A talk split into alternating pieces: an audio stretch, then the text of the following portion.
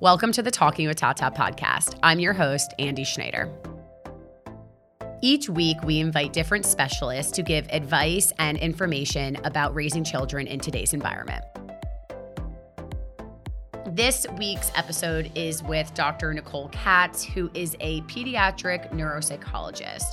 She has a private practice in New York State and what you're going to learn is what a neuropsychologist is, specifically with pediatrics, but we do discuss adults as well. She provides consultation, support services for families, schools, lawyers, educational consultants, therapists, physicians, and much more.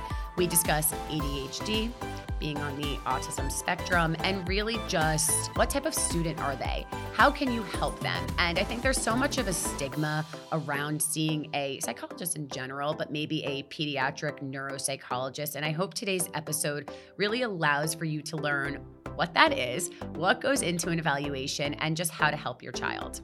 The way that I talk about it with a student is similar to how I explain it to adults. So, what I say is, we all have things that we're really good at, and I'll you know, we all things are a little bit harder. My job is to make school more of the things that they're good at, mm-hmm. right? And so when you kind of frame it as as an opportunity to learn about your child rather than something that you do simply because every something is going wrong. Right. Right. Granted, you're not doing it because everything is rainbows and butterflies, right. but it's not that way for anyone. Right.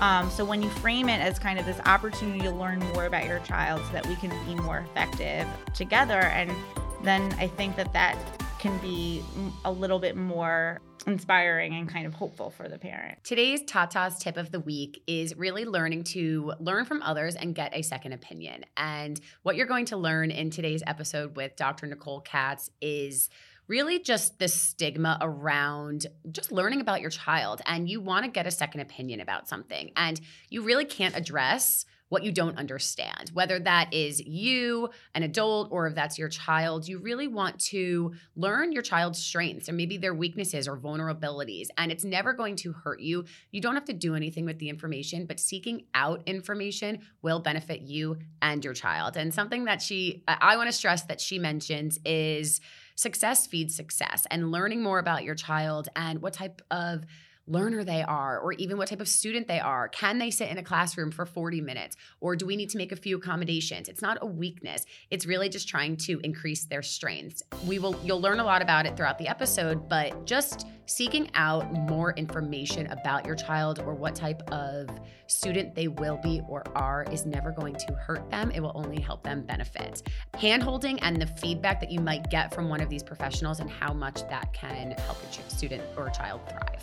I am very excited to welcome Dr. Nicole Katz, who is a pediatric neuropsychologist, New York State licensed psychologist, and New York State certified school psychologist in Manhattan. So, welcome. Thank you. Of course. So, you specialize in providing comprehensive neuropsychological evaluations, which focus on assessment, interventions, accommodations, ages 4 to 26 years old. And these patients have various learning and academic, tensional, developmental, and social, uh, emotional challenges. So I'm going to give it a little bit more of a bio here and really plug you since you are incredible. But you provide consultation, support services for families, schools, lawyers, educational consultants, learning specialists, therapists, and physicians. Yes. Yeah, it's a mouthful. Why don't you kind of just introduce um, yourself to our listeners who don't know much about you? How did you really know that you wanted to be a pediatric neuropsychologist? Okay. I have I live in Manhattan and I have a private practice um, in Manhattan, which I opened several years ago. Um, and so I see students throughout the tri-state area, but I've also seen students throughout the country. Mm-hmm. It's because it's it's such a specific field, right? So what drove me to it? And yeah. I think about it, there's probably three things that came together to lead me to this path. So the first is I've always really had a passion for helping students with learning mm-hmm. difficulties. Mm-hmm. I've seen kind of the power that it can be when a student understands their strengths and difficulties or learns how they learn, mm-hmm. and for parents to have that knowledge. Because when you have that knowledge, you can help them be more successful and you can help them feel better about themselves. Mm-hmm. So when you take that passion for helping students with learning disabilities, and then I had this fascination, I don't know why, about the brain from an early age. Me too. I get that. I can relate to that. I, I did. And then I remember in a very early psychology class, I think it almost even was in high school, Mhm. I learned about this concept called brain plasticity. And basically, what it means is that the brain is flexible and it can change and adapt based off of things that we do or experiences that we have. And it's pretty incredible to think of your brain being able to do that Mhm. because it means that something that might be hard in the moment doesn't necessarily have to stay that difficult, right? So I also really liked puzzles. So basically, what I do every single day is I put a lot of pieces of a puzzle together to help students with to help students understand their strengths and difficulties and then I use my knowledge about brain behavior relationships to help create a plan to make their lives easier. Okay, wow. So it's interesting. I just moved and I have I found something in one of my drawers and it's a little brain Right. and it takes out like the frontal lobe and it's literally a puzzle Yeah. brain. Um, I have one for the larynx too, which is part of the throat. um, a little bit of a nerd, but Right. I I'm obsessed with the brain and I know this whole idea of neuroplasticity and your brain is really it's a muscle. So it's always growing, it's always learning. There's so many interesting things that I don't think people understand really. Exactly. I mean, that's kind of what drove me to Mhm. to to think about it Yeah. because I related to, you know, we all relate to that, right? Um, you know, the way that I frame it also to children too is that you can think of sometimes the brain as being or parts of the brain as being under construction. And so some things may come easily and some pieces or some abilities may be under construction. And what I do is I put the right builders in place so that it could be something that is now something that's easier for them. Right. You're a contractor for the brain, basically. Oh. For those who don't know, what is a, you know, can you give us a simple definition of just neuropsychologist? Basically, a neuropsychologist is a psychologist, so a thoughts and feelings Mhm. doctor that has special training in how the brain works, how behavior impacts the brain, and vice versa. So then within neuropsychology, there's a subspecialty of pediatric neuropsychology. And basically, pediatric neuropsychologists use that training to help or support children or adolescents with learning disabilities, with other neurodevelopmental conditions. So, meaning the onset is during development, with mood factors or anxiety or brain injuries or medical conditions that impact learning. My specialty is more so in the aspect of helping students with learning disabilities, neurodevelopmental disorders, Okay. and then the impact of anxiety and mood on their learning. can you give us a few examples? So ADHD would be an example of the ADHD population. is a perfect example. Okay. Um, dyslexia, uh, dysgraphia, um, autism, a language disorder. Those are really Yep. kind of the most dyscalculia or a learning disorder with impairment in math. Mhm. Those Yep. are really the main ones that I see. Our fields, and this is something I try to talk about in every episode, it's very multidisciplinary. So I refer to you, you know, I'm sure that you refer to other specialists as well. It's really incredible how little people know about your field and what goes into it. And to be honest, even me, I know we spoke about this um, last week. Like, I'm trying to learn about really the extent of what you guys do. So, you know, what is a an evaluation for you? You know, where do you start with a client? So I could take you through the process. So what it is, it's a tool that pediatric neuropsychologists use to help understand what a student's strengths, what their obstacles may be, so that Mhm. it can help them with learning, with daily functioning. And so it's probably helpful to talk about what that process Yes, looks like. So how I do it is I start always start off with a consult. So Okay. a parent calls me and I want to see if it even is appropriate to move Mhm. forward with an evaluation, right? Okay. Sometimes I'll ask them what they've tried, what's worked, what hasn't worked. If they want to move forward, then we start with an intake. And that's where I'm talking to a parent or both parents, Mhm. usually both parents if there's two. And we talk about kind of developmental history, educational history, what's worked, again, what hasn't worked, um, and really kind of going into the nitty gritty of Mhm. how we got here. Yep. I'm reviewing educational records, I'm reviewing medical records. Um, sometimes I'll do a classroom observation. So I'll go in the classroom and see what their behaviors look like. Mhm. I then also do all my own testing. So I take in observations um, in the testing environment. Um, I collect information from teachers, speech language pathologists, tutors, and psychiatrists or psychologists that they're working with. And then there's the testing portion. And basically, what the testing is, is it's paper and pencil tasks or tasks that they'll do on a computer or an iPad Okay. that basically taps into specific skills or abilities. So, whether that be language, visual spatial skills, attention, executive functioning, reading, writing, math, etc. These tasks have been given to thousands and thousands of other individuals of the same age that I'm, I'm Mhm. working with. And what I do is I compare that the student that I'm working with responses to those of those same age peers so that I could figure out how do they compare to those same age Mhm. peers. So we're looking for kind of what's considered within normal limits versus not necessarily, Yep. right? And then what's most important is that I'm also looking for patterns. So a personal strength and a personal obstacle. And then once I take all that information together, we then have a feedback session. And that's where I relay that information to the family, even though I'm giving feedback along the way, but you kind of put it all together in a Mhm. nice little A package, yeah. Yep. In the feedback session. And then I'm usually then providing feedback sessions to whomever the student is working with, or I'll make referrals where needed and then kind of take it from there. So, to be honest, it's not that far off from a speech and language evaluation. You know, we start with whatever developmental age appropriate test, Right. and you're writing up a report. I'm discussing it with the parents and comparing it to age appropriate norms with other children or, you know, age, you know, I guess population, age, all of that. What if a child really can't sit there for this test? Are you accommodating them? How are you really working around that? So I always need to meet the student where they are, Okay. right? So if it means, let's say I by default am usually starting a testing session doing three different three hour testing Mm-hmm. sessions. You know, the point of this session is to see what the child can do in the most optimal environment, right? Because if they can do it with me, but they can't do it in the classroom, then there are more environmental Mhm. factors, right? So I want to create the most optimal setting. So if a child can only last 45 minutes, an hour, we'll stop because after that point, you know, I'm collecting yes, it's helpful observations, but it's it's dirty Mm, yeah, data, Yeah, right? absolutely. Um, so what I'll do for a kid that really can't sit is I'll let them walk around. I don't care, right? Yeah. If they want to walk around and answer verbal questions, that's totally fine with me.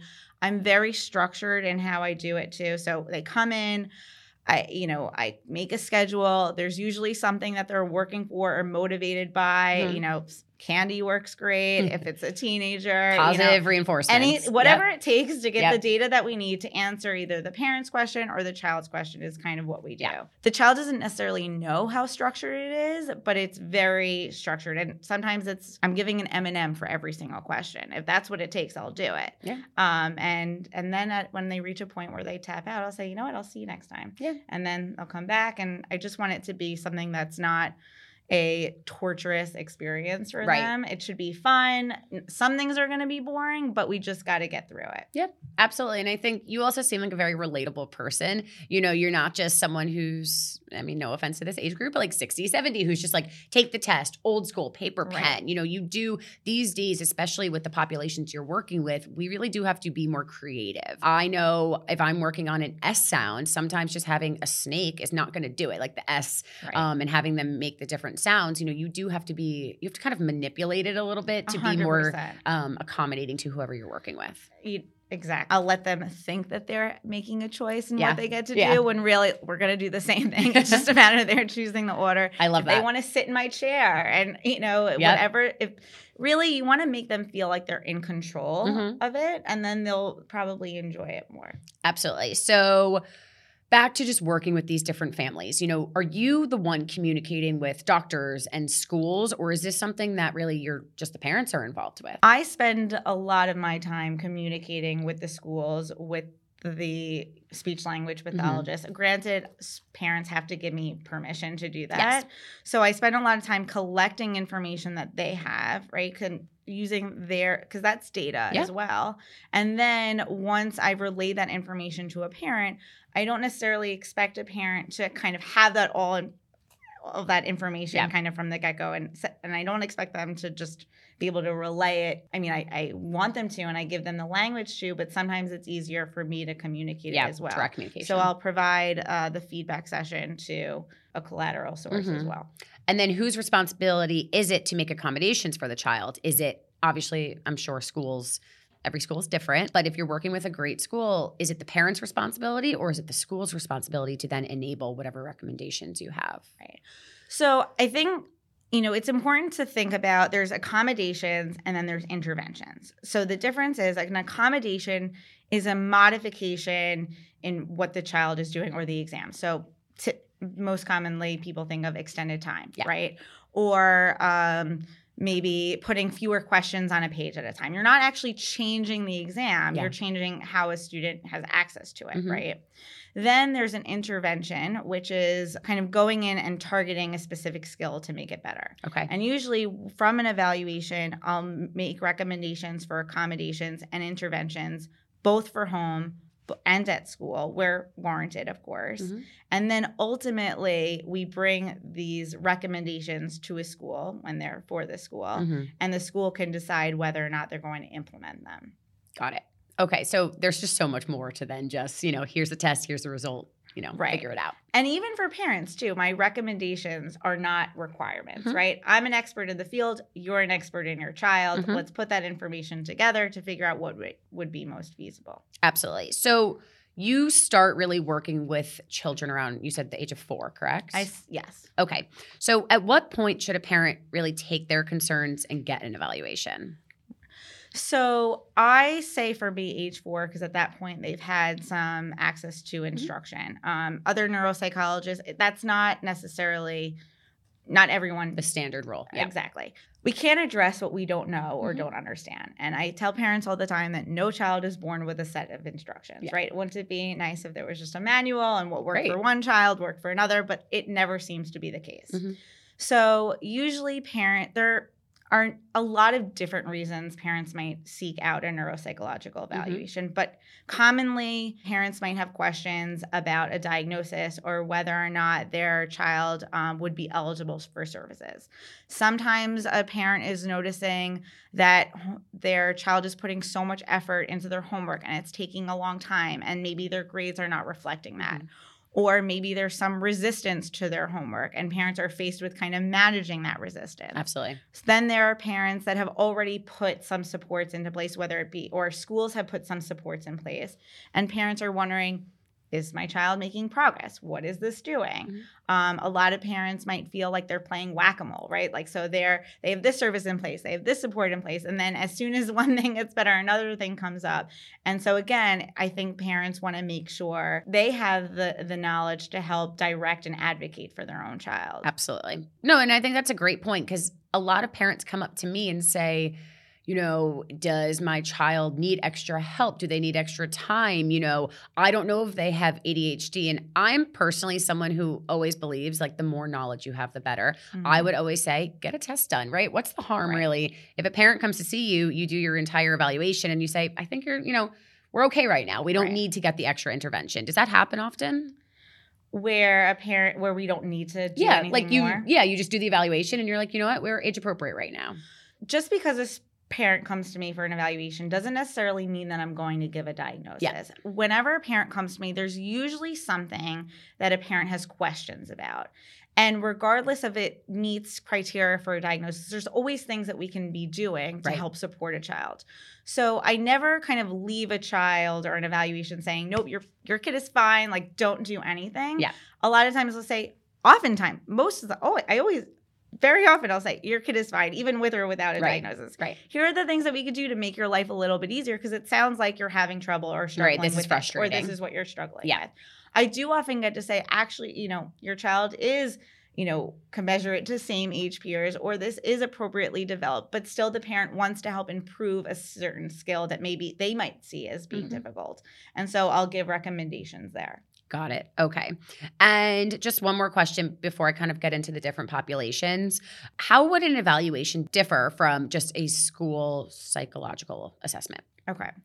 So a school psychological assessment is usually it, it's more narrow than a, a neuropsych. So typically, when you're doing an evaluation within a school or a psychoeducational evaluation, you're looking at intelligence or intellectual abilities. There might be a school an observation, a classroom Mhm. observation, and then you're looking at academic skills, right? Whereas a neuropsychological evaluation, you're doing those pieces, but then you're also looking at visual spatial skills. You're also looking at fine motor skills. Um, you're going more in depth into language, attention, executive functioning, which is a fancy term for the ability to organize, initiate, regulate That frontal emotions. lobe. Yes, Yep. exactly. The frontal lobe, a, a wider scope. Yep. And then I think the other major difference is the purpose and how those evaluations get used. So typically, when you're doing an evaluation in a school, the main question you're answering is Is this student eligible for special education services? Yes or no, mm-hmm. right?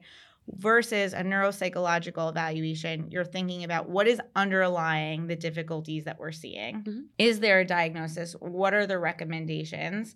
And then typically a neuropsychological evaluation is done by a neuropsychologist Mhm. that has um, more intensive training into kind of brain behavior development. Okay, got it. That makes plenty of sense. So, something that I was very curious about misconceptions. There's a lot in my field, there's a lot just in general. Can you tell us a few of the misconceptions about your field that you really want people to know? I think one of the one big misconception or that's been in the media is that you just go to a neuropsychologist if you want extra time, right? Mhm. Or that extra time is the answer. Mhm. Another one that I, I think that's really important to me too is that parents might or others might assume that a student is getting a neuropsychological evaluation because they're not as bright or they're Mhm. not they're not as smart.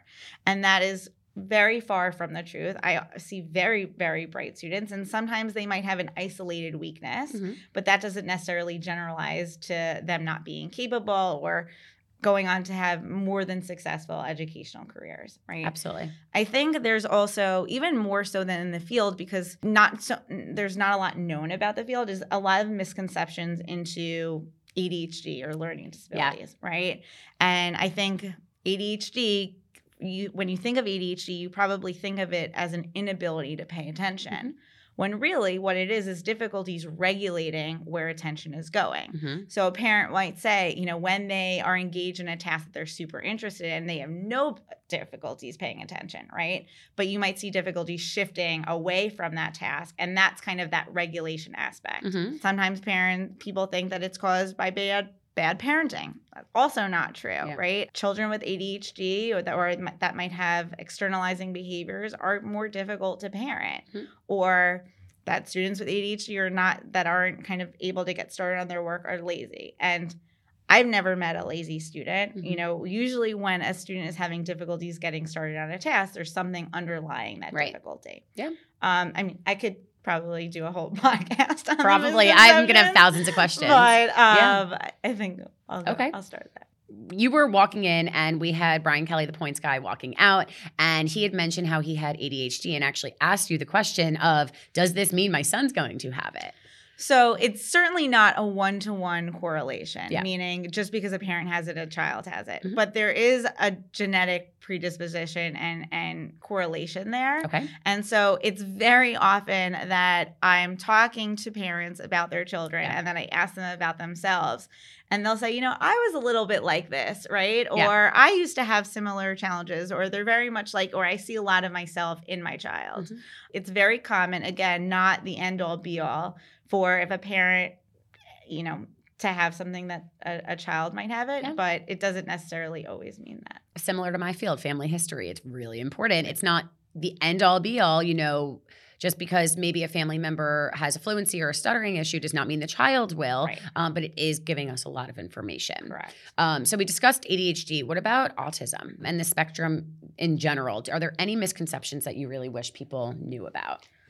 I think there's a lot, right? Yeah. I, you know, there's a saying that if you met one person on the spectrum, you met one person on the spectrum. It's a very wide It's a spectrum. great saying. You know, one of the things that I think there's this misconception that individuals with on the spectrum are not interested in making friends, and that's far from the truth, right? They are very interested in Mhm. making friends or um, socializing. Sometimes they just lack those skills in order to do so most effectively Absolutely. this conception that maybe people on the spectrum or individuals on the spectrum don't show emotion or don't have emotions or can't aren't capable of empathy. Mhm. That is far from the truth. They have very strong emotions and they feel really deeply. Those are probably the the top three. Yeah, things that I would absolutely. And so in our field, um, I know you know this, but I don't think all of our listeners know this.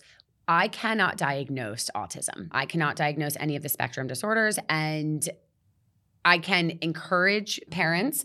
I'm really not allowed to use the word. So it's very difficult in our field because parents panic and they say, Well, what do you think it is? And we just say, you know, these are the age appropriate milestones. Maybe your child's not hitting them.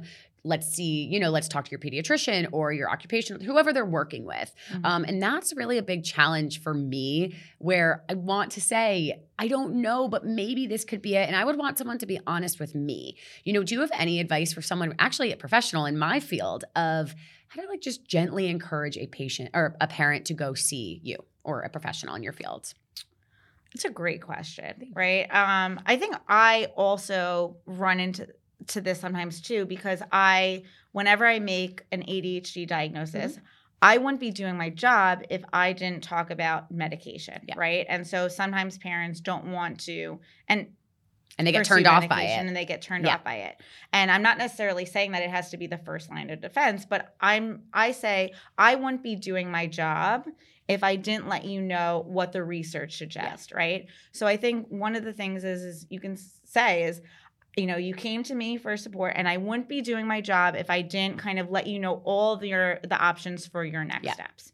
The other thing is that that you know just because you make a call to make a consult or to speak to someone doesn't mean that you necessarily have to follow through Yep. as we said kind of knowledge is power and it's helpful to collect more information and so call a call a neuropsychologist call a few Yeah. see if any of them kind of make you feel comfortable how you like how their process you know how they're listening to you and then kind of go from there but i think parents do get really intimidated Mhm. by the process because it feels like this big journey and granted my explanation of what's entailed makes it feel that way Yeah. but that's a lot of the work that i'm doing not necessarily that they're doing Yeah. the way that i talk about it with a student is similar to how i explain it to adults so Mm. what i say is we all things that we're really good at and i'll you know we all things are a little bit harder my job is to make school more of the things that they're good at Mhm. right and so when you kind of frame it as as an opportunity to learn about your child rather than something that you do simply because every something is going wrong Right. right granted you're not doing it because everything is rainbows and butterflies Right. but it's not that way for anyone Right. um, so when you frame it as kind of this opportunity to learn more about your child so that we can be more effective together and then i think that that can be a little bit more inspiring and kind of hopeful for the parent Absolutely. And I'm a very visual learner. Um, growing up, I actually thought I was more of an auditory learner. And my mom, at one point, I really was just like not that into school, which is funny since now I'm like so into education and the brain and everything. My mom would actually read to me what I was learning. She would take my textbook and read it to me.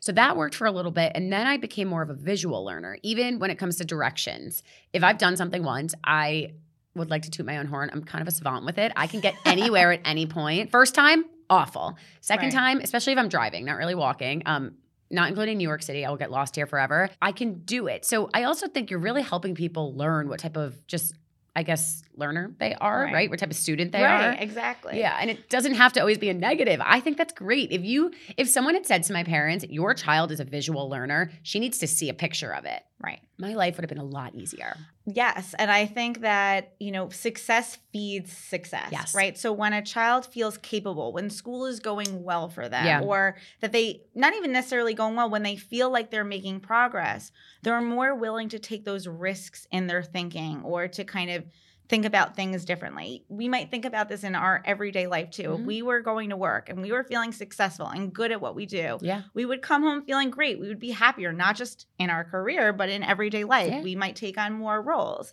Then, when we think of if a school or a teachers or instruction is really kind of not conducive to the child's weaknesses, not conducive to their strengths, they're going to feel like they're not, school is going to be harder or the task is going to be harder. And then they're going to see their peers surpassing them in mm-hmm. skills, right? And it's really hard to build a skill or build resilience when you're constantly faced with challenges. Absolutely. Absolutely. So, how do you how do really these strengths or even vulnerabilities play into just how children are doing at school? So as I said, you know, it's really helpful to understand what those strengths and weaknesses are so that you can capitalize on Mhm. those strengths while then using those strengths to remediate or build up the things that are harder, Yep. right? And you know, as I said before, success feeds success and when things are harder, it Love that. it's it just can make it can downstream into other areas of your life. hmm So I'll take an example. Might be helpful to work through an example, such Okay. as writing. Give us a case study. So right, so with writing, um, there's so many things that go into writing. You have to read the question, so Mhm. there's reading abilities. There's understanding what the question is asking, so that's receptive language. There's uh, the fine motor aspects of, of Holding a- writing, yeah, right? Holding a pencil, handwriting. There's generating ideas. So then there's expressing those ideas. Right. All right. Then there's putting those ideas into coherent sentences in a logical order in an organized format. Then there's editing and revising and self regulation that goes into writing. So we just listed so many different skills for one task. Yeah. Now, a student that is having difficulties in fine motor skills, that intervention is going to look very different than a student who might have difficulties generating ideas Mhm. or editing. And so, understanding the strengths and understanding what is hard is really going to guide how we intervene or what we're going to tap into Mhm. within a task. Absolutely. I, I really keep thinking back to just myself. You know, I went to a very tough private school um, for high school, and I couldn't necessarily, I wasn't a bad student, but I couldn't really learn the way that everyone else learned, I guess. Um, there was nothing, you know, that was standing out, but even just the way that I would take a test, I always had to outline my information on the back of the page. And Right. that was how I did it. Again, maybe this visual learner in me. And then I would go back to answer the question. So it's not as simple as just like memorize, write it down. And I was surrounded by very brilliant students. I mean, I honestly, I'm. I feel like I. I mean, I. I'm a visual learner Yeah. as well, so I think that it's great that there's all different minds and Yeah. people that learn differently, right? And I think different is not synonymous with less than, Yes. right? And I think that if we didn't have all different kind of brains with people with different strengths, or Yeah. you know, then we wouldn't be able to have people with all different careers or lives or inventions, right? You know, the, the things that you just talked about, kind of making outlines, is, is helpful for so many people, Yeah. right? Regardless of, and they can, you know, be brilliant. It doesn't matter, kind of, Yeah. it has nothing to do with how bright someone is. Absolutely. And I think we're kind of moving out of this um, idea of ACT, SAT. That is how you know you're smart. Or did you get a 4.0 GPA? You know, I Right. think there's so much more now. And I'm hoping. I think we still have a lot to learn, but I'm hoping the education system is kind of moving away from those types of tests. I mean, I had to take two standardized tests to get into my high school. I took Wow. SATs in 8th Mhm. grade. So, Right. you know, I do think that, and I hope people are just moving out of this kind of like old school mentality that like testing is everything. Half the people who started these huge conglomerates and companies barely even graduated college. I think there's just so much more. And I work with, you know, again, like children who are two years old and they i just see that they're so bright but you can tell that they're maybe not going to get it the way that other children do. You know i appreciate your field because you're really thinking past just the generic way of this is the brain this is how you learn check it. So and like we said in the beginning brain elasticity. Everyone kind of grows in the brain. Exactly. if you took out a part of the brain well the other part of the brain is changing its shape to then take over for that part that was taken out again you watch a little bit of Grey's Anatomy and learn all of these things but it applies to students too you know It in really children does. And it's, it creates a lot of hope That's again, Yeah. something that's hard, it, you know, Yep. initially doesn't need to stay that way. Absolutely. So, talking a little bit about parent involvement, because most of the um, listeners to this podcast are new parents, old parents, it doesn't really matter, but they are usually parents. How much parent or caretaker support really impacts a child's education and learning ability? I mean, I think parent support is super important, right? But I think different children will demand different levels of support at Yeah. different times in their lives, right?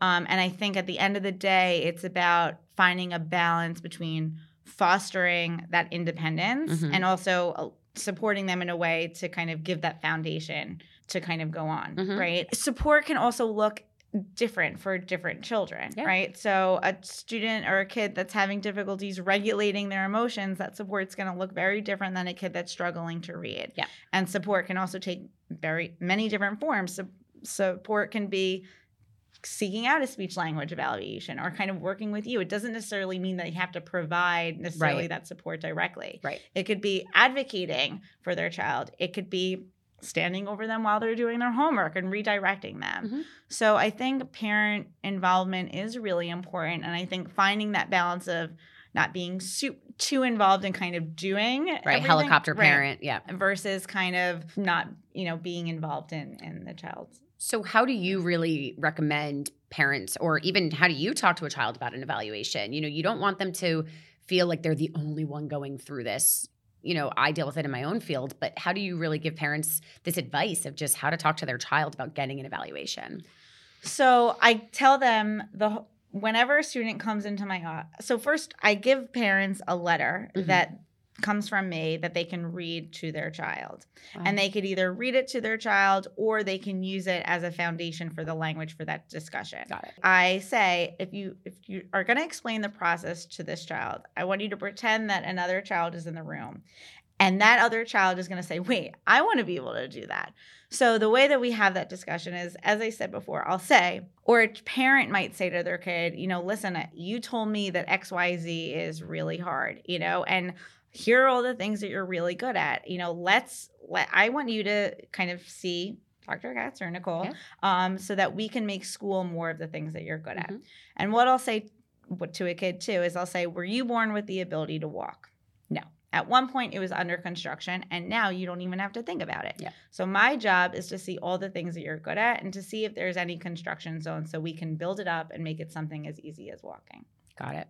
You make it relatable and you have a very relatable personality. I mean, I just met you. Um, so, you know, and I feel like I can talk to you really about this and not just because I'm so invested in this field and just the pediatric world in general, but I do think you seem very relatable and you wanted to really children to feel comfortable, not Right. that they're going in for something special or something No. different to make them stand out. Right. And I, I mean, I can't say, Hey, I saw your classmate like last yeah. week, but I'll say, Which you probably did see most of their classmates anyway. but- sometimes yeah. right but what i'll say is you know when i was going to school i really liked seeing my friends at school Yeah. i really liked math unpop and i'll make a joke unpopular opinion here right and then i'll say you know learning a foreign language was really hard for Yeah. me or definitely didn't like reading as much is there any part of school that you're like eh i could do without Right. right you know sometimes they'll open up and they'll say you know They'll usually say, I really like recess. And I'm like, oh my God, recess is the best, right?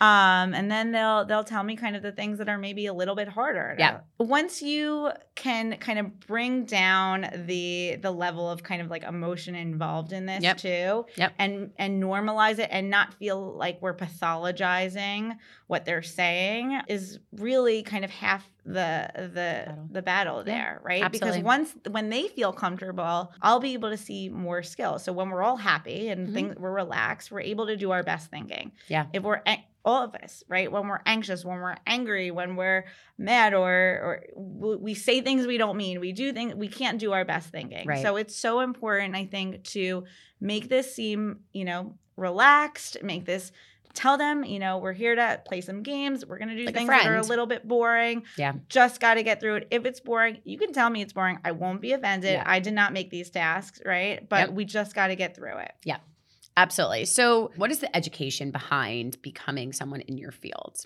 and the steps that it takes? so i'll take you through my path Okay. so i did four years of undergrad Okay. And a psychology major? and I was a psychology Okay. major, which you don't necessarily have to have. Mhm. You there's just requirements in order to get into graduate school that you would have. okay. So, similar to my field. And then I did five years of graduate school.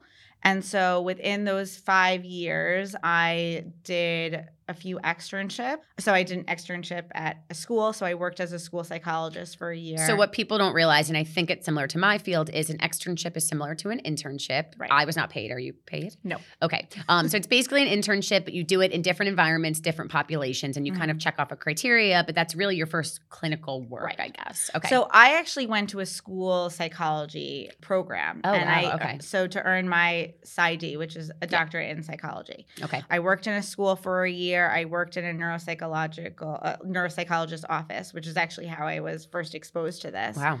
Then I worked at Bellevue. I- did adult neuropsychology, which was super helpful Which because is what I love. which is because everything that we know about child psychology, child neuropsychology came from adults, Yeah. right? Not that children are just mini adults, but that was great. And then within those five years, one year is also an internship. So I did my internship at the Mount Sinai Epilepsy Center, and I did lifespan neuropsychology. Then after your five years, if you want to be a pediatric neuropsychologist or a neuropsychologist in general, you have to do a two-year fellowship. So after graduate school and getting my doctorate, I then did a two-year fellowship at NYU Child Study Center where I purely just did neuropsychological evaluation for children. Okay. So, other than undergrad, you're in like a eight year, Yeah, at least seven. at least it's seven a year. marathon. Wow. it's a marathon. but you do you are a doctor, so you do have that those credentials. Right. Um, but I think people, I don't think people are aware of that. It's a long road. Uh-huh. If once you make it out, though, it's it's it's great. And Yeah, and you have the experience to really start your practice. You have the experience, and then also it's not like it's just school throughout those all those seven years, right? Mm-hmm. Yeah. Throughout a lot, you know, at least for the internship and the two year fellowship, you're you're not necessarily making money, Yeah. but Yeah. you are you're working Yeah, and you're getting that experience and you're figuring out what you like, what you don't like. absolutely. And honestly, I can't imagine getting less training Mhm. to feel this confident and comfortable in what I'm doing, right? And kind of making the decisions and that Yeah. I'm making. Absolutely. And just to finish off this episode here, you know, how do you stand out? And maybe I just answered this, and I know it's an awkward question, but Right. you really are relatable. You make it, you're young, you're cool. You know, how I'm really getting that ego up. Um, I'm not cool at all. all right, you might not be that cool. When it comes to how you would stand out in your field, like what is your go-to to really, you know, make yourself seem more relatable? Right. Um, I mean, there are incredible neuropsychologists. I mean, Mhm. my mentor is I would say she's the best. And there's a lot of training that goes into this. And Yeah. if you're in this field, you you ha- you believe that things can, will get better, Yeah. right? Otherwise, you wouldn't be doing this. Mhm. But I think one thing that parents really appreciate, I I do a lot of hand holding, right? And I I you know, I don't expect a parent to know all of this. Mhm. And so I start feedback at the intake. Love and that. so as soon as someone is telling me something, I'm not waiting for this feedback session to give a grand reveal. yeah. I tell them exactly what I'm thinking throughout the process. After, even though we might do several testing sessions, I'll call them after the first test one and say, "Hey, this is what I'm seeing. You know, this is going really well. So and so had a hard time with this. Do you see this at home?" Right. So I think bringing parents into the process and making them It's they are important. just as important Yeah. Here as you know again i'm an expert in the field they are the expert in their child. Mm-hmm. and so when we can collaborate i think it, it allows parents to feel like i got it right, or i've gotten to know their child and i'm seeing this um, and so that it's more believable and they're more motivated and they feel more in control of what they can do next Absolutely. And I think that takes a lot of empathy because you have to understand what the parent's going through because this can be very difficult for a lot of different parents, you know, depending on Right. the population. Some people think, oh, ADHD, not a big deal, but it might be a big deal to that parent right um, or even to the child. So I think you do have to really channel a lot of just empathy and just understanding how people feel about all of this. right You know, going back to like Psych 101, you know, Right. understanding people. All right. And I let them know too that even, you know, diagnoses are super reductionistic and kids are multifaceted, Yeah. right? The and, and it doesn't look the same in everyone. And it it and really I the last thing I would want is for me to have a feedback session with a family and be like, wow, that's you know, a new child, or I've never thought about Yeah. that, right? Like it's not supposed to be this huge grand reveal, Right. right? It's supposed to say, Oh, that makes so much sense. Yes, that's what I see as well. I'm not You're surprised to hear the dots. that. Right. Yeah. I'm not surprised to hear that that makes sense. hmm Absolutely. So, where can our listeners find you? Do you do consultations just in New York since I know you live here, or are you willing to speak to some of our listeners in Miami? Where can we contact you? I'm happy to speak to anyone, right? Um, again, it's even if it's just a conversation. Yeah. But they can email me. Okay. Um, is probably the best way to get through. All right. And your website? And my website. Okay. Um, drnicolekatz.com. Thank you so much for coming on. Thanks I hope people me. really understand this whole pediatric neuropsychology in general, because I know I should understand more and I really don't. So, I appreciate that. I want you to know though, you should I tell parents this all the time is that it's not helpful to should on yourselves, right? Like a parent say, like, I should do this, I should do Yeah. this. Like if you knew that, you would, right? Like like no tip. one it's not as though again a child is born and they're like okay here's a pediatric neuropsychological evaluation first of all it's a mouthful it's difficult Mm-hmm. I can barely read, say it. right Yeah. and i would never expect a parent to know Yeah. i didn't know this Yeah. really and it took a lot of years to, even knowing that i wanted to pursue psychology in some way shape or form i did not i didn't really know about Mm-hmm. this so i really don't want a parent to feel like oh i should have known this i should have done this You make the decisions that you do based on the information that you have. And have. it's never too late. You know, even No. if I wanted to know what type of learner I was, trust me, I'm never going back to school. I will absolutely say that. But, you know, I'm done. But I do think it helps people also maybe even learn your job. What type of learner, you know, ev- just everything. I think it's important. I'm highly going to recommend a lot of our patients to really contact a professional in your field. Okay, Great. Thank you so much for coming Thank on. I hope everyone learned a lot from this. Thank you so much for listening to the Talking with Tata podcast. Please subscribe and follow along wherever you listen to your podcast Apple, Spotify, wherever that may be. And don't forget to follow us on Instagram at Talking with Tata and our website, talkingwithtata.com.